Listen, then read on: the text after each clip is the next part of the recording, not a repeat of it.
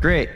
Nick, how's it going? Charles, good. How are you? Thank you for joining me today. If you could give our viewers a quick introduction of yourself, I think they would all appreciate that. I'm Nick Reichart, co founder of The Good Couch. Started out as a couch flipper seven years ago at this point, right out of college. I was guiding uh, fly fishing, and my buddy was, um, he was a foot photographer, and we both wanted to make some extra money. So we started on Craigslist flipping couches, and we've got eight employees now and 3,300 square foot retail space that we sell the couches out of. And yeah, that's uh, still doing it. If I remember correctly from our previous conversations, in 2023, you should be on track for hitting your first seven figure revenue year. Is that still the case? Yeah, we're we're a little behind where I want to be, but we're we're going to be close or or hit hit the seven figure mark. Yeah, it's exciting. Awesome. Obviously at Ivy Flip, we work with quite a few couch flippers all over the US and Canada. A lot of our flippers are solopreneurs. They work in their business. They bring in people to help them move occasionally, but generally, if they're not working, the business is not growing. And the really cool thing about what you guys have been able to do is that now it's a multi person operation. Like right now, it's Friday morning out in Colorado, and I can see that you're out in the mountains, but the business is still running. Right. Right. And so that's where I think a lot of couch flippers aspire to be and I'd love to dig into that a little bit with with you today. Right. So yeah, it was uh, it was my buddy and I. Lance happened to notice on Craigslist that there were all these free couches that looked like they were in good shape, and there were also couches for hundreds of dollars selling on Craigslist. And so we went and started picking up those free couches. Uh, we were amazed that people were, you know, giving couches away for free. And we would, you know, our first couch we rubbed shoe polish on it because it was a leather couch and that was the only leather product we were aware of at the time. So to try to give it some life. Um, so we had no idea what we were doing, but uh, we tried to open a bunch of locations and that didn't work out very well. Uh, so we had to shut those down. But just kind of a story of, you know, trying it, trying out different things, bootstrapping, uh, trying to keep growing. So finally got to the point where we started to really systematize stuff, understand how the market worked, where the hold in the market were, where the demand was, where the supply was, and um, kind of got to where we're at now. I think a big jump for any flipper who's trying to scale their business is to bring on an employer, bring on contractors. All of a sudden, their net margin decreases substantially because let's say you can gross $300 on a couch, but you have to pay someone $100 to move and clean it. Right. $150. And all of a sudden, 50% of your gross profits are gone. Right. Um, and of course, that is something that you've grappled with firsthand. Uh, you have eight employees. So I'm wondering, like, how did you overcome that challenge? Yeah. So, uh, First thing was trying to decide who to hire first. First hire that we made was a cleaning and repair guy. In order to do that, we saved up to give us a one month runway where even if we lost money through that month or didn't didn't uh, have a great month, we had runway to keep that person on for a full month. And then what we found is every time we made those hires, the investment was worth it. It would pay off, and we would actually not just make it through the month, but kind of grow the business to make up for that uh, additional cost and then also be able to start saving more for the next hire. So when you say that the in- investment was worth it, the time you got back in your day allowed you to do what? How did that investment pay off? No, exactly. So by by freeing our time up on cleaning couches, we were able to spend more time. This was before Ivy Flip, but spend more time looking for couches, finding better deals, uh, running around and picking up more couches.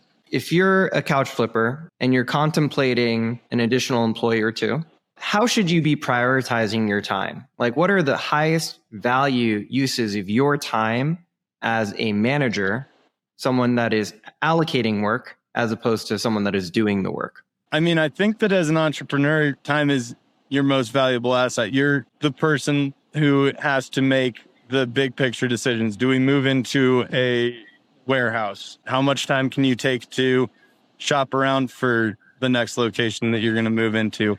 Do we make that next hire? When can we make that next hire? I think that keeping track of your finances closely is really important. The value that you bring as an entrepreneur, a lot of the time, comes from your ability to step away from the day to day uh, operations of the business and look at your business as a whole rather than how do we sell the next couch.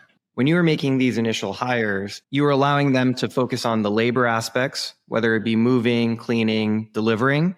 And you were taking, you were in charge of more of the customer service aspects, whether it be sourcing couches or communicating with potential buyers. Yep, exactly. And then now at this point, I don't have to look at even that side of it, I've got full time salesperson who is able to post our inventory, uh, talk to the customers. He's the one who's using Ivy Flip on a daily basis for us and looking for those deals. And uh, say someone comes into the shop and is looking for something specific, he's able to keep a list of people and what they're looking for, and then utilize your app to look for those for them. Then we bring them in, clean them up, and we've already got a customer. So it has transitioned to where all of those operation, daily operations type of uh, activities are kind of taken care of. Obviously, it's been a long road for you over the past seven years. Not all sunshine and rainbows. So, yeah, if you could reflect back, what is something that comes to mind as one of the most challenging aspects of running and growing your business to date? So some of the biggest challenges along the way were definitely choosing which position to hire next and when to do that. Because eventually your time bottlenecks. You end up spending all of your time doing cleaning and sourcing, and then you're spending all your time selling, and then you're spending all your time managing those people. So choosing which hires to make and and when, those were the bottlenecks that kept coming up year after year. Who do we hire next? How much do we need to save to make that worth the investment? How do we know that we're going to be able to pay that off? And in addition to that, finding a good location and moving is expensive. Landlords can be a pain. The location has to be right where your customers are able to find you and you have to be close enough to the source of your inventory to keep things efficient. Got it. So the location thing is interesting. So, uh, if I remember correctly, you recently moved locations, maybe in the past year or so, um, and now you're you're smack dab in a prime downtown Denver location. What impact has location had for your business? Well, yeah, we moved at the end of last year, and last year, for example, eighty percent of couches were selling kind of sight unseen. And 20% were selling to people who would come by and try the couches out first. We were a little bit off the beaten path and about 20 to 30 minutes or worse outside of Denver.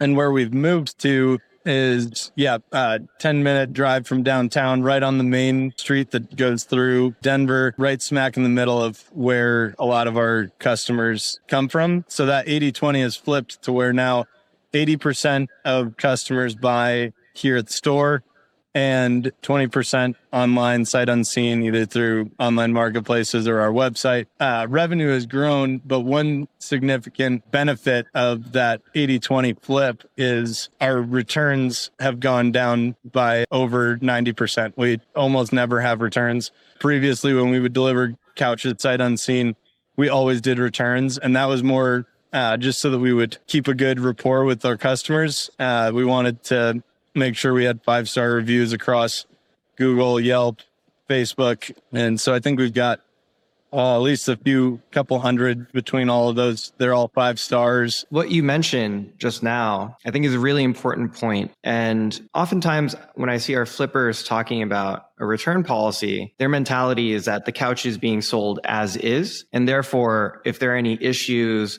or if the customer wants to return it, that they're generally not going to accept returns.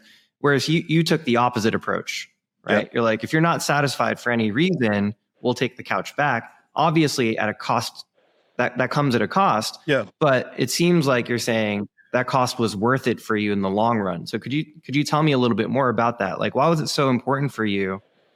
And looking at your success that you've had so far to maintain that relationship with your customers, even at the expense of accepting returns.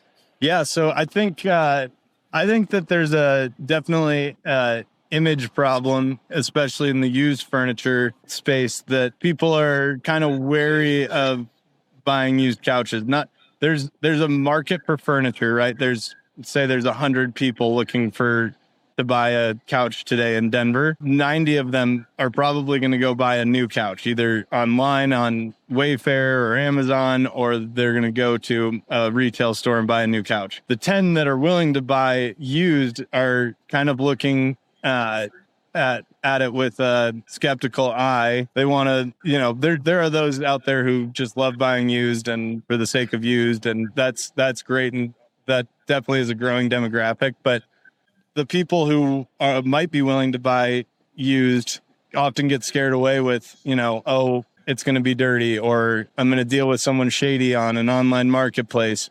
And we wanted to totally flip that perception and just show like it can be an awesome experience to buy a used couch. It's going to be clean, it's going to be delivered to you. We're going to move it in. We're going to take care of you. And so that's really helped grow word of mouth business. People love shopping at our store at this point, and we get tons of referrals, tons of return customers at this point. So I'm really glad we took that approach. I think for some people, it's hard to to conceptualize. You're going to sell someone a couch, and then maybe even a year or two later, that they would come back to you for another couch. Right. It seems like a couch is sort of a, sem- a semi-permanent fixture within your home. You're not like swapping in and out couches all the time. But in your experience, this has not been the case. That you know you treat a customer well, they will come back to you more importantly, they're advocating for your business and bringing you new customers. Yep. 100%. I think everyone would buy a couch, a used couch over a new one if it was purely based on affordability. So, like, obviously, far less expensive to buy a used couch than a new one. It's the customer service side, friendliness side, the are you working with someone you trust side that that's what keeps people from buying used more than anything if you're a couch flipper and you're in your first year or two it seems like your advice here would be focus not on optimizing your transactions but building a brand building reputation having good service. 100% for me. I i think if you're if you're planning on like if you quit your job for this or you are considering quitting your job for this or you're making a great side income off of this, why not build a brand? Why not make the customers happy? It's not, it shouldn't be so much about making a buck. I think that's one of the beautiful things about like flipping used furniture is it's low barrier to entry. It's a great way to make a side income. But if you're going to do that, why not, why not build a brand around it? Why not build something valuable that, uh, you know, can live on? Maybe you can then sell, sell your business to another flipper someday, or you can, it, it can be something larger than yourself, larger than just the money that's coming in.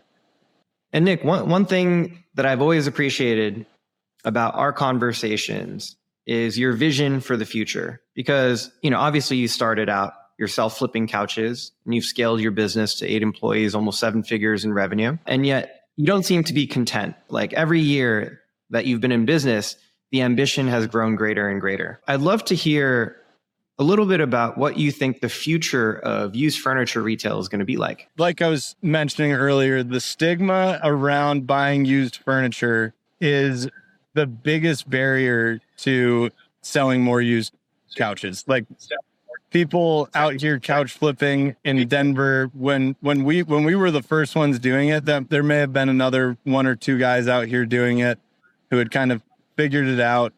Um, we would reach out to people as we saw like, oh, look at this guy's selling uh, flipping couches out of his garage. We would reach out to them and be like, hey, like we're doing the same thing. Uh, you, you want to ever connect or share and see like share insights or what you're seeing in the market? And a lot of the time early on, it was kind of people were trying to hold stuff close to the vest and I don't want anyone else figuring this out. My mentality has always been the opposite that why don't we create an ecosystem, a an environment where the couch flipping model is something that instead of people saying, you know, oh, I I, I don't know about buying used because of X, Y, and Z.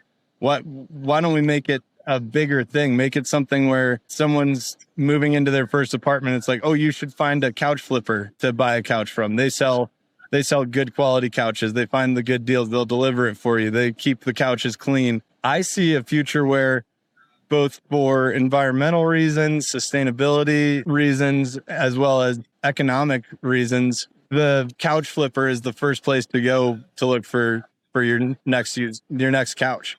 You can get a higher quality piece of furniture for far lower price if you can work with a couch flipper who's reputable. So I, I think the more the merrier. Like let's get let's get a bunch of people flipping couches. Uh, let's get a bunch of people doing it really well, like getting excellent at doing it, and kind of create an, an ecosystem of of people out out in the world doing it. Make it a more well known thing among consumers that hey, this is a thing. We just had an article written about us in the Colorado Sun um, and some of the work that we're doing and seeing a ton of people with really positive feedback, really happy that we're out, out here doing it. I know some flippers will be dishonest sometimes and it, that, that's the opposite approach that we should be taking. We should say, oh, I flip couches for a living. This is what I do. It's my side income.